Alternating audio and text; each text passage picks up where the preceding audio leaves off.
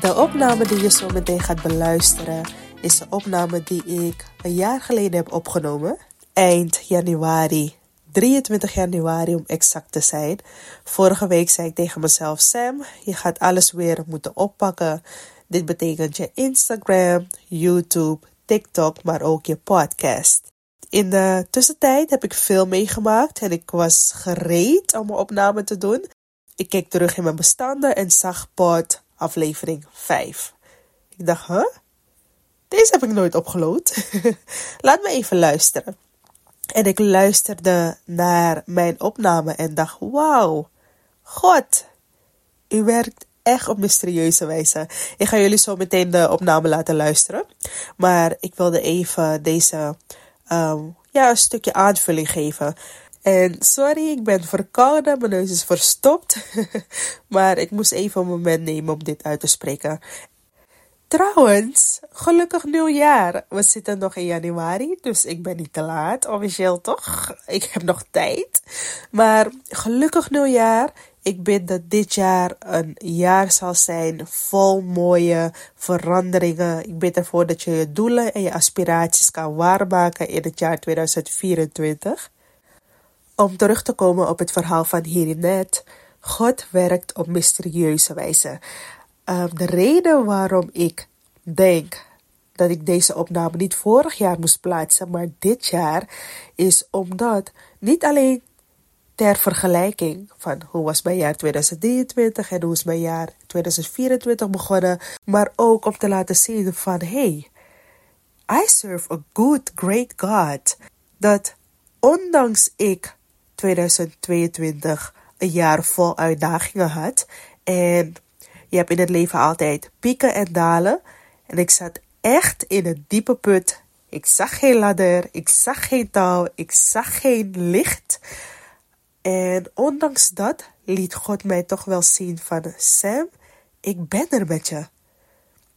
Wacht even op mij. Geef niet op. Ik ben er. Ik werk achter de schermen. Voor jou. Met jou. Niet tegen jou. Op het moment dat jij je gaat afvragen van, oh God, waarom ik? Waarom heb ik deze uitdagingen in mijn leven? Waarom moet ik altijd degene zijn die deze dingen meemaakt? Op het moment dat jij je gaat afvragen waarom, waarom God, waarom doe je dit, waarom, laat je de deur open. Ook al is het niet wagenwijd open, maar het is op een kiertje. Maar je laat het open voor de duivel om binnen te sluipen. In Matthäus 16, vers, volgens mij vanaf vers 21, um, is er een verhaal tussen Jezus en Petrus. En nogmaals, ik heb het al eerder in een van mijn afleveringen gezegd. Ik ben niet hier om je te overhalen om christen te worden. Voor mij is de Bijbel een leidraad in mijn leven, een inspiratiebron. Um, ja. En daarnaast lees ik een Engelse Bijbel. Dus ik ben ook aan het samenvatten en parafraseren. in ieder geval in Matthäus 16, vers 21, of vanaf vers 21, wat ik zojuist zei.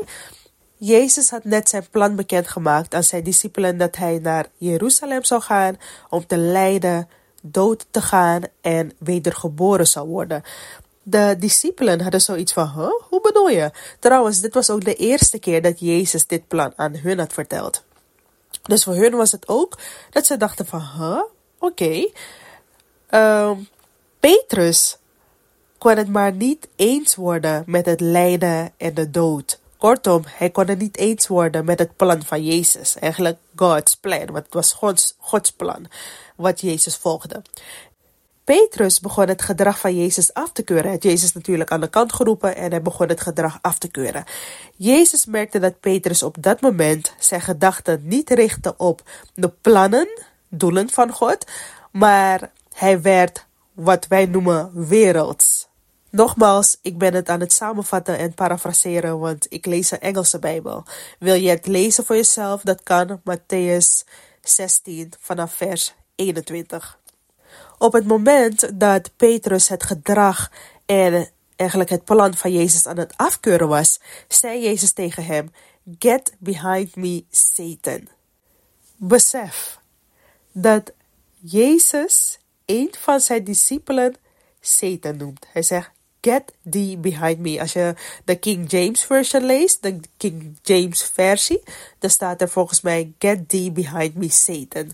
Maar ik lees de, um, de NIV version en daar staat in, get behind me Satan. Besef, Jezus zegt gewoon tegen een van zijn discipelen, get behind me Satan. En waarom zei Jezus dit tegen Petrus? Jezus zei dit omdat Petrus het plan bekeek volgens het perspectief van de mens en niet volgens het perspectief van God. Als je kijkt hoe snel Jezus terugging naar de orde van de dag. Echt waar, als je de versen leest, je hebt vers 21 en 22 als ik het goed heb. Als je leest hoe snel Jezus klaar was met dit dispuut. Na het 30 seconden gesprek tussen hem en Petrus, zei hij: Wie mijn discipelen wilt zijn, moet zijn kruis oppakken en mij volgen. Als je de Bijbel leest, zou dit gesprek tussen Petrus en Jezus maximaal één minuut hebben geduurd. En zo standvastig wil ik zijn in het geloof. God heeft mij veel beloofd en Satan komt er niet tussen. Dit is de reden waarom ik dit vers toepasselijk vind. Op het moment dat jij negatieve gedachten krijgt, ook al ben je down, ook al ben je, wat ik zei, in een hele diepe put beland, zet dit in je hoofd. Get thee behind me, Satan. Dat is het enige wat je moet zeggen. Get thee behind me, Satan. Get behind me, Satan. En in het Nederlands is het maak dat je wegkomt, Satan. Oké, ik heb veel te lang gepraat als introductie. Nu ga ik de opname afspelen.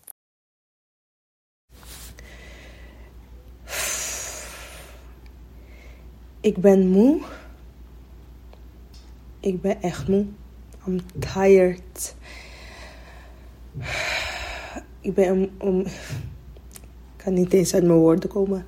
Ik ben emotioneel moe, fysiek moe. Maar ondanks dat was er vandaag wel een hoogtepunt in mijn dag. En dat is dat ik de eerste stap heb gezet om in therapie te gaan. Ik heb met mijn huisarts gesproken en aangegeven dat ik iemand nodig heb om mee te praten iemand anders dan de mensen in je omgeving. en dit gevoel heb ik nooit in mijn leven, echt nooit eerder in mijn leven ervaren of gehad. In geen 33 jaar dat ik op deze aardbodem ben, heb ik het gevoel gehad dat ik moet praten met iemand. Uh, ik zeg iemand, maar ik bedoel dat ik moet praten met een psycholoog. Ik heb dat gevoel nooit gehad. Ik heb die behoefte nooit gehad. Ik voelde me nooit geroepen om te praten met een psycholoog. Tot nu.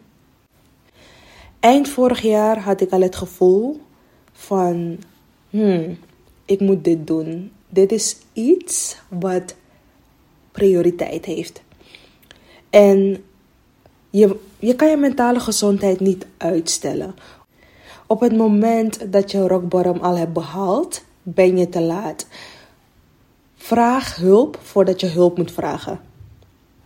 Dit is mijn motto voor 2023. Vraag hulp voordat je hulp moet vragen.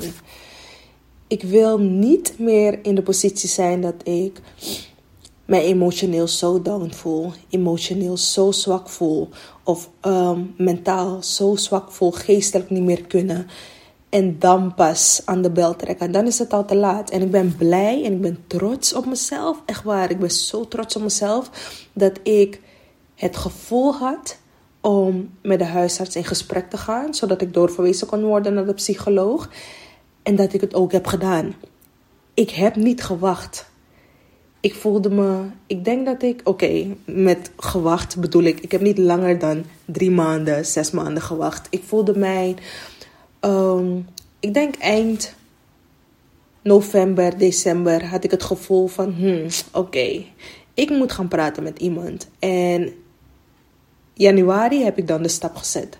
Ik heb nu zoiets van, we gotta do it. Omdat ik het nodig heb. Niet alleen voor mezelf, maar ook voor mijn kind. Ik ben nu verantwoordelijk voor een kind. Alles wat ik doe zal een effect hebben op zijn doen en laten. En daar word ik steeds bewuster van. En dat is de reden waarom ik patronen wil verbreken. En ik geloof er heilig in dat jij vloeken kan verbreken door middel van bidden, mediteren, geloof. Maar ook de begeleiding nodig hebt om kindertrauma's in kaart te brengen. En ik denk persoonlijk dat het een hele mooie combinatie is. Mentaal doe ik wat ik moet doen. Ik ga naar therapie. En spiritueel doe ik wat ik moet doen. Ik bid, ik vast, ik mediteer en ik probeer sterk te staan in het geloof. Ik moet zeggen, ondanks mijn leven nu troebel water is.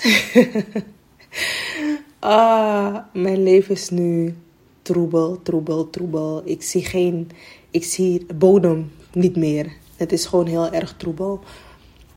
Ondanks mijn leven nu niet is wat ik voor ogen heb, weet ik en voel ik dat ik op de juiste pad zit. De afgelopen maanden heb ik zoveel dromen gehad, spirituele dromen die werkelijkheid hebben gehad. Dat, of sorry, die werkelijkheid zijn geworden. Dat laat mij zien dat God nog steeds met mij is. En ik heb zo lang voor gebeden en gevast om profetische dromen te krijgen. Dat stond op mijn lijst dat ik wilde zien in mijn dromen. En niet eens alleen zien, maar ook mijn dromen kunnen analyseren. Want het is één ding om te dromen. Je droomt over een spin die een boek leest en een camera windje opeet. en je wordt wakker van, wat de hel heb ik gedroomd? Wat betekent dat nou weer? Ik ben blij dat ik mijn dromen kan ontcijferen. Ik heb heel lang voor gebeden, voor gevast. En nu kan ik dat. And it's only God. Ik merk ook hoe chaotischer mijn leven, hoe minder heldere dromen en profetische dromen ik krijg. En dat laat me ook zien dat ik actie moet ondernemen. Mezelf niet alleen spiritueel voeden, maar ook fysiek, mentaal, geestelijk. Als jij de persoon bent die aan het wachten was, aan het twijfelen was of je nou in therapie moet, dit is jouw teken. Zie dit als een teken om je huisarts op te bellen en te zeggen van... Hallo, ik moet gaan praten met iemand. Verwijs me door naar een psycholoog, alsjeblieft. Wacht niet totdat je helemaal op bent. Vraag hulp voordat je hulp moet vragen. En ik ben enthousiast voor deze nieuwe fase in mijn leven. Het gaat een fase zijn vol uitdagingen. Maar ik weet dat er ook mogelijkheden zullen zijn. En gaandeweg zal ik de vruchten, de prachtige vruchten plukken. Ik ben er nog niet, echt waar, geloof me, ik ben er nog lang niet. Um, wat ik zeg, het is een, een pad die gaat moeten bewandelen met heel veel uitdagingen. Maar ik ben er ook wel, ik ben bereid dat te doen. En ik ben klaar voor. Ik voel me ook geroepen dat te doen. En ik gun jou dit ook. Ik hoop dat jij over een paar maanden gaat kunnen zeggen van hey, januari zat ik hier en ik voelde me niet al te best. Dat jij over een paar maanden gaat kunnen zeggen wauw, wat een verandering. Geestelijk, mentaal, fysiek, spiritueel. Ik gun jou dit alles. Mocht er niemand zijn in jouw leven die jou dit gunt, ik gun jou. Echt waar, ik gun jou. Be blessed.